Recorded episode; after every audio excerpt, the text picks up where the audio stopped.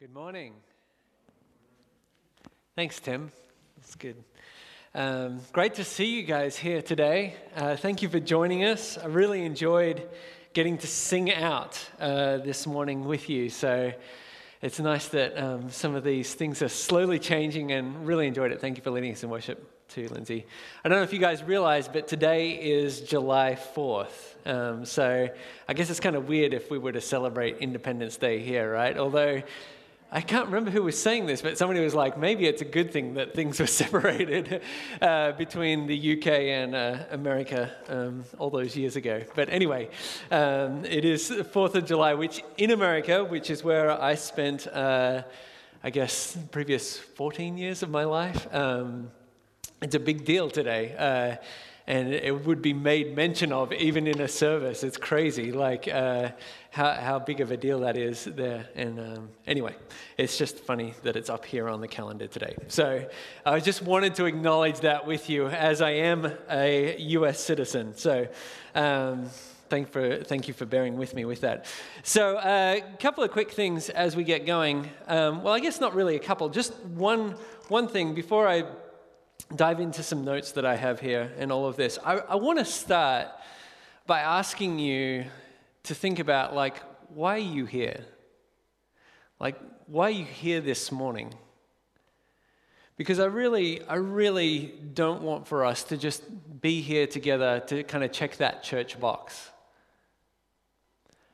My hope and my prayer is that each of you would answer that question in that you want to meet with God this morning.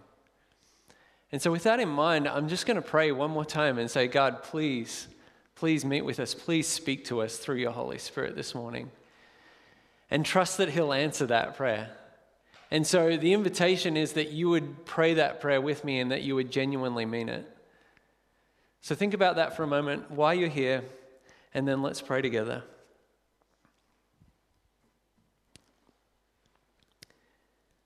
Lord, it's true. It's very easy for us to get into patterns of life and behavior, and we confess that even our behavior with church and with gatherings can become very much a pattern that we're familiar with. And so, Lord, we want to be quick to pause now and to acknowledge our need for you to work and our desire for you to speak in these next moments. And also acknowledge the fact that none of that happens without your Holy Spirit being here and working amongst us. And so we put the invitation out there again to say, God, please, please speak during this time. Speak through your word, even speak through me, Lord. Be lifted up in these next few moments together. Thank you. Amen. Have you noticed that having even a slightly warped view of someone or something can have cause major issues down the line? There's a story that reminds me of this that I had to study back when I was in academy. I'm not sure which particular grade I was in, maybe S5 or S6, but we had our required reading in our English class, and I remember being vehemently opposed to having to read this book called Pride and Prejudice. And my English teacher noticed my vocal nature on this. She was a great teacher. She came to me like one-on-one and got down to my level and said, hey, I want you to at least give this book a chance. I want you to at least try reading it because I think you'll like the story. So with much protest, I started to read, and I made this shocking discovery that I actually really liked the story. In that particular story, there is Elizabeth Bennet, who is this main character, and she has a view that she believes is right about another character called Mr. Darcy. And this view is that he's a very pride-filled, arrogant, rude, self-righteous individual. And so when Mr. Darcy all of a sudden kind of busts into her world and asks for a hand in marriage, she is shocked. By the way, he does that in an interesting way. He tells her that against his better judgment, he would like to marry her, which, if you're wanting to propose, that's not a great way to do it. But he goes to her and he says this, and she's indignant. She's upset. She refuses him. But that moment is this great turning moment in the story, because all of a sudden, all that she believed to be true, well, not really all of a sudden, in the next days, weeks, months, all that she believed to be true about him starts to deconstruct.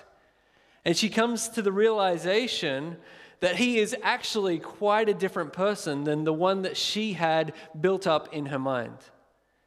And I say this because we're all capable of misunderstanding, of picturing people wrongly, and this is actually true even, I believe, when it comes to Jesus. We can look to Jesus and think we have a right view of him, but in fact we're picturing him as too small, too powerless, and perhaps even too human. Now, don't hear me wrong. He was human, but he also was God. So as we begin a new series, my hope and my prayer is that it'll be useful in expanding our view, to see Jesus rightly, that from our time together, not just today, this week, but in the next coming weeks, that we would have a fuller, more comprehensive comprehension of who this Jesus is. And that it would lead to not just some better understanding in our minds, but a greater worship and devotion in our hearts that would lead to surrender. And so to do this, what we're going to do is we're going to focus on 7 signs that are found recorded in the book of John, written by the disciple John, one of Jesus' close friends, one of the close disciples to Jesus. And you may be sitting there thinking, okay, well, what is a sign? What defines a sign? If you were to look up a Bible dictionary, it may say something like this. It is a mark or a token used as a proof. And you're like, okay, I don't know if that really helps. Well, think of it like this. If you had a very expensive antique violin that you believed was a Stradivarius, by the way, that's a very expensive violin, the way that you would know if that was true is that you would look for a mark or a label, a sign inside of that would be written in a certain way, in a certain position, that would prove its origin and authenticity. And so in the book of John, what we find is 7 signs written specifically to help us see the origin and authenticity of this Jesus. These 7 signs are there, and we look at that and we're like, okay, why 7? Well, 7 is a symbolic number of perfection. And so as we look at these things, we're going to see that most of these 7 signs are miraculous. Not all of them, but are miraculous things that go beyond the rational, supernatural things. And as we look at this list, we may think, okay, was there only 7 things that Jesus did? Were there 7 signs in total count? Well, to answer that, I want to ask you to turn with me to a Bible. Let's go to John chapter 20. We're going to go back to John 2, but let's start out in John 20. In my particular Bible, it's actually the very last page of John. And so we're going to read John 20, verse 30. We're answering this question, did Jesus only do 7 signs? And in verse 30, it gives us a very clear answer. It says, now Jesus did many other signs in the presence of the disciples, which are not written in this book. So the Holy Spirit inspiring the Apostle John to write this book of John led him to write about 7 things specifically. Why these 7 though? As we look at these 7 things, like why these 7 ones in particular? Well, again, John clearly articulates that for us in the very next verse. If you read verse 31 with me, it says, but these, as in these 7 specific signs, are written so that you may believe that Jesus is the Christ, the Son of God, and that believing you may have life in his name. So why are these 7 signs brought to our attention? So that we would believe. To believe what? That Jesus, it says here, is the Christ, the Messiah. And what happens if we believe that to be true? Well, if we believe that to be true, it says right here that we may have life in his name. This is a theme that you'll find all the way through the book of John, this idea of belief and life. If you were to go to John 3, that very famous passage, it says there that you would have eternal life. You go to John 10:10, another famous passage, it would say that you would have abundant life. So these 7 signs are written to help us believe that Jesus and Jesus alone is the way to have eternal and abundant life.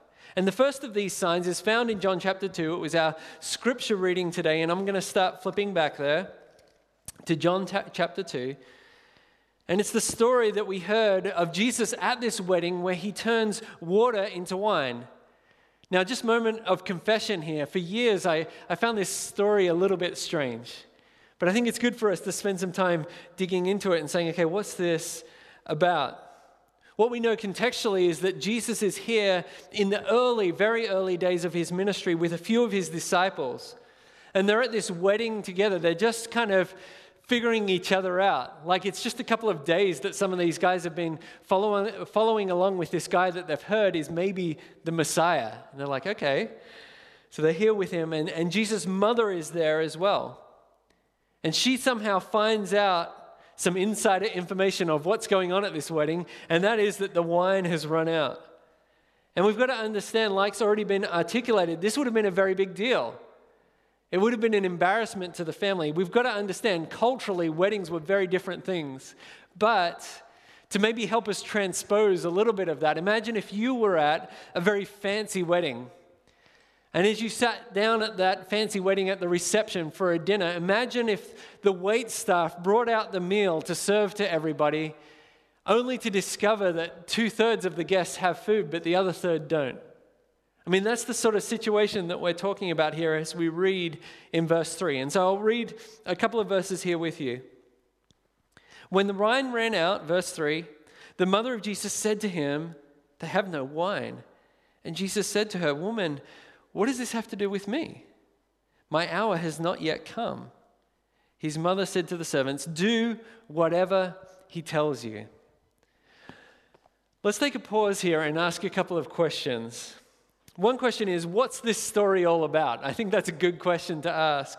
Additionally, how does it produce in us belief? Again, if the signs are written, and we know this is a sign. I mean, if you look at verse 11, it says there, this, the first of the signs that Jesus did. This is a sign, and we know the signs are there to help us to believe. How does this particular miracle or this story help produce belief in us? Well, as we ask these questions of focus, it may be helpful to say, what are we not to focus on? Because there have been a few things over the years that people have read into this story and maybe focused too much on. One of those is to believe that this passage is talking about the benefit or the ills of the consumption of alcohol. Okay, this passage does talk about wine, but it's not predominantly talking, it's not a teaching on the benefit or the ills of alcohol. Additionally, this is not a passage that is giving us instruction about the significance of Mary, the mother of Jesus. Yes, she plays a role here, but that's not the focus of the story. One thing that we can actually find rather troubling is the way that Jesus addresses Mary. Because culturally to us, when we hear that word woman, we're like, well, wait, that sounds kind of disrespectful for us. When he says, woman, you know, what does this have to do with me? To us, we're like, whoa, hold on, Jesus, that sounds a bit rough. Well, we've got to understand that we've got to take those connotations a little bit off that word. I don't believe he meant this in a negative way at all. In fact, one of the things that I found very helpful was to discover that if you were to flip forward to John 19, there's a story there, and I believe it's the most tender story that we have between Jesus and his mother. Because Jesus in that moment is dying on the cross. He's literally hanging on the cross dying. And he looks down and he sees his mother and he sees the disciple John standing near her. And he says, woman, exactly same word, this is your son. This is Jesus looking after Mary in this moment. It's the same term. It's the same word that is used here. What is perplexing, maybe even more so, is what Jesus actually says to his mother in verse 4. He says to her, my hour has not yet come. And we're like, okay, what do you mean by that? Like, what does that mean in particular? This is actually the first appearance of a theme that we find all throughout the book of John. So in the book of John, there's this conversation that we'll see all the way through it where Jesus talks about his hour, or John talks about Jesus' hour throughout the book of John. And it's interesting to actually note that there's this link between Jesus' hour and these 7 signs. And it all hinges around, this is a bit of a side note, but it all hinges around John chapter 12. By the time we get to John 12, as you read through the book of John, all 7 signs have happened. And at John 12, as you go into John 13, Jesus stops talking about his hour not being yet to starting to say, my hour has come. So it's just something interesting to know. But what is this hour all about? Well, it's referring to the ultimate purpose that Jesus came to be amongst us for, and that was for his death and for his resurrection. Jesus came for much more than to just show up and check on people. Jesus came ultimately to die and to be raised to life again. These are the acts by which Jesus secured for all of those who would believe in him the forgiveness of all of their sins and their ultimate victory over death. So if we put that back into the context of the story, it still seems strange, because Mary comes to Jesus, says, we're out of wine, and Jesus responds to her and says, well, what does that have to do with me? My hour hasn't come. It's a little bit like him saying, what does that have to do with me? I haven't died yet and been raised to life again. You're like, what are you playing at here, Jesus? Well, to help us understand this, we can actually look across to John chapter 4, and there's a story there we call the woman at the well, the story of the woman at the well. And it's an interesting story, a bit of a strange story as well, where Jesus talks with a lady.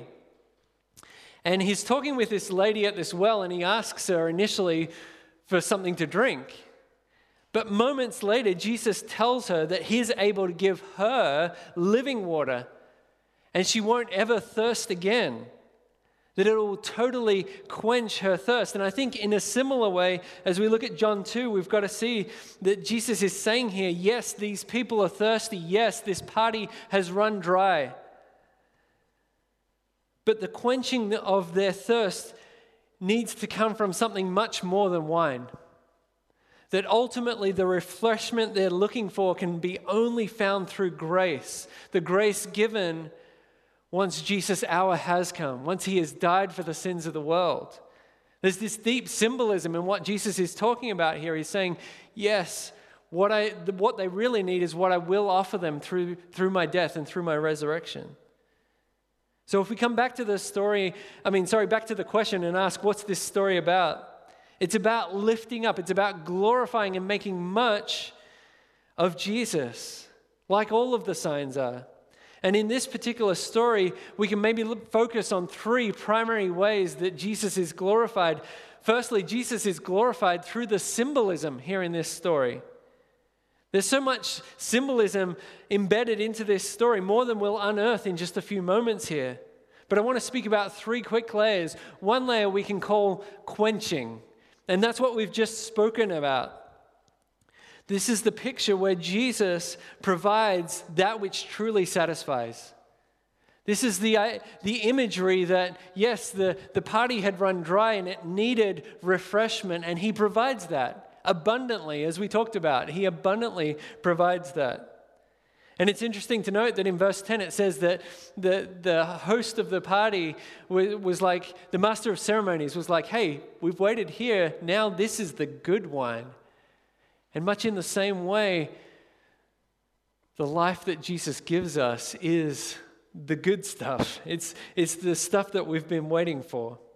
A second layer of symbolism we could maybe title as cleansing.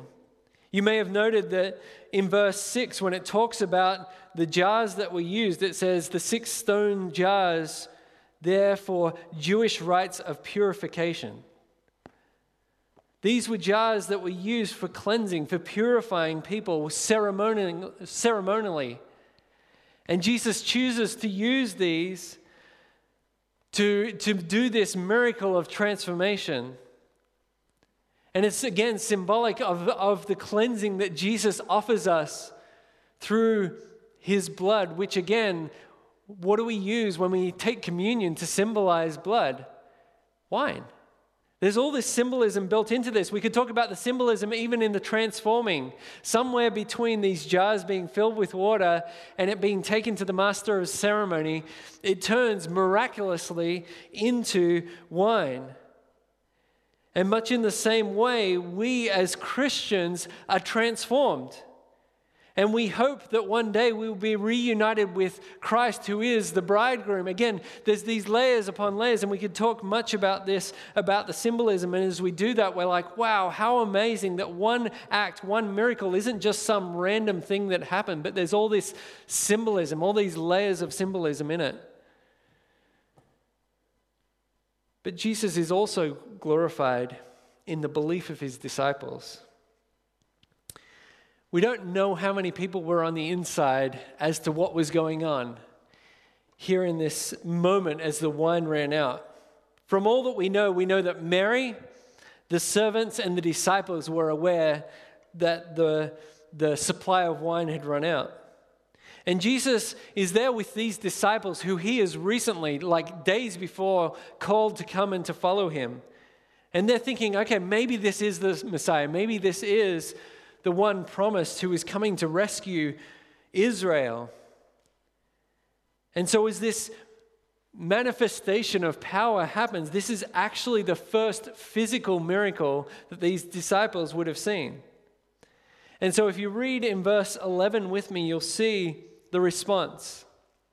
It says this, the first of his signs Jesus did at Cana of Galilee, and manifested his glory. It's interesting how it puts that, manifested his glory. It doesn't say manifested his power or did a cool miracle. No, it glorified, it made much of Jesus. That's what that means. Manifested his glory, and what was the response? And his disciples believed in him.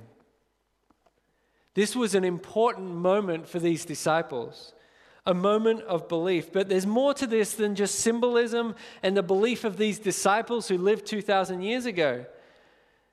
This story isn't just about those people. It's also here written for us. It's written so that we would believe. You see, thirdly, Jesus is glorified in our belief. When we read this story and we say, yes, I believe this to be true.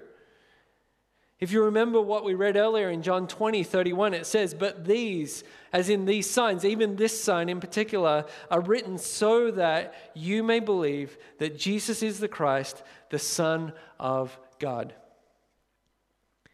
Now, this is the part where I need to point out a sad reality. And that is that people who saw these signs, many who saw these signs, not just this sign, but the ones that we'll read about in the coming weeks, chose not to believe. In fact, as you get to John 12, in verse 36 and 37, it says this, when Jesus had said these things, he departed and hid himself from them. Though he had done so many signs before them, they still did not believe in him. People rejected Jesus in this moment, in this period of time, but people still reject Jesus now. And we may sit here in this moment of time and say, well, I haven't seen miracles. I haven't seen, 5,000 people being fed, or I haven't seen water turned into wine, or any of these other things. But we have all seen his power. Let's not deny that.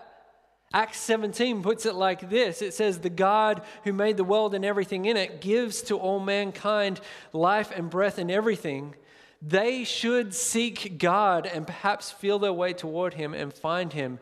The evidence is around us that there is a God, that he is powerful, and it is pointing us towards him. When we see a sunset, when we see an intricate flower, when we hold a newborn baby, all of these things point us to the reality of God. And so we've all got to face this question that these people, even these disciples at this wedding were facing, and that is, what do we believe about Jesus? Is he the miracle-working Son of God, Savior of the world that he claimed to be? Or is he just some nice guy with some great ideas and teachings about life? That's a pretty popular view. Many people think, oh yeah, I like kind of some of the things that Jesus said, or he seemed like a really nice man. Maybe even he was a prophet. But a nice guy doesn't claim to be the Son of God. These signs, even this sign of water into wine, is there to prove a point, and that is that Jesus is God above all things, even the matter, the molecules of water in a pot, in a jar. So what do you believe? Do you believe that Jesus is the Son of God? I want to ask you to really think about that, and I know that many of you would say, yes, I believe. If that is you, I want to press an issue with you. And when I say with you, I mean myself as well. And that is this. Jesus, do we believe that Jesus is just as powerful and miraculous today? Hebrews 13 verse 8 leaves us no wiggle room when it comes to this, because it says Jesus Christ is the same yesterday and today and forever. He was the same yesterday when this miracle happened, today, right now, and in the future as far as we can see. And so I want to press that issue with you and say, okay, if he is the same yesterday, today, and forever, that means he is miraculous, he is powerful. And if we don't believe that he is still miraculous and powerful, the legs, I believe, are totally cut out from underneath our faith. Let's not have a distorted view of Jesus. I spoke earlier about the story of Pride and Prejudice and how in that story, the main character, Elizabeth, her preconceptions, her prejudices are stripped away, and what starts to form in their place is a new picture of this character, Mr. Darcy. And as this new picture starts to assemble, as she starts to understand who he really is, she falls head over heels in love with him. As she sees the real him, everything changes. And so the question that I pull across here to ask us is, do we know the real Jesus? Many of us say, yes, I believe, but do we know the real, the powerful Jesus? I think many of us are content to have this image of Jesus as this man in a robe walking beside the Sea of Galilee, hugging children, telling stories, which he did all of those things. But he is also the King of Kings and Lord of Lords. He is the God who was present at creation, speaking, and as he spoke, things literally came into being. He is the one who we believe will return in glory, and every eye will see him, and the world will literally start to fall apart in that moment because he is so powerful. He is the one who, in the book of Revelation, is described as being in heaven, and all these crazy beings, when they see him, they fall on their faces in worship and say, "Worthy is the Lamb." He is divine, he is powerful, he is miraculous. And if all that is true, which I am 100% convinced it is, what does that mean for us? How does that view of Jesus, as powerful and miraculous as he is, impact us in our lives, in our marriages, in our singleness, in our parenting, our neighboring, our workplaces, in our wounding, if he is able to change the substance of matter, surely he is able to work in and transform our lives and even the dark areas of our lives. And so the challenge for us, and this isn't a challenge that's limited just to today, is to say, let's embrace and know this Jesus, truly know this Jesus for all that he is. Let's come to him and be satisfied by all that he is. because he alone is the one who can quench our deepest thirst. I'm convinced of that. And so the invitation is to come and to be satisfied in Jesus, even today. Let's pray.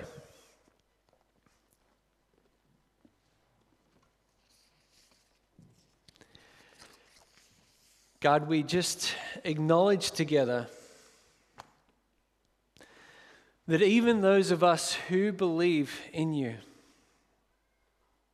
sometimes picture you as too small, too weak. And so, Lord, expand, lift our eyes to see you as you truly are. And Lord, as that happens, fill our hearts with a sense of awe and wonder and worship. May we, like those beings in heaven, have no other response than to fall and say, worthy, worthy is the Lamb.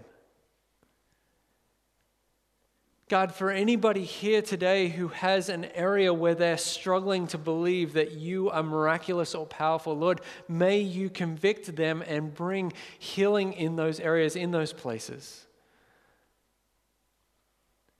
Lord, if there's anybody here even this morning who's struggling to even know if they believe, may they read these words and may they believe. May they hear these truths and may they believe. Even as we take some moments now to think through what these things mean in response, may there be a real sense of your work amongst us. May there be a sense of worship in this place, God. Thank you. Amen.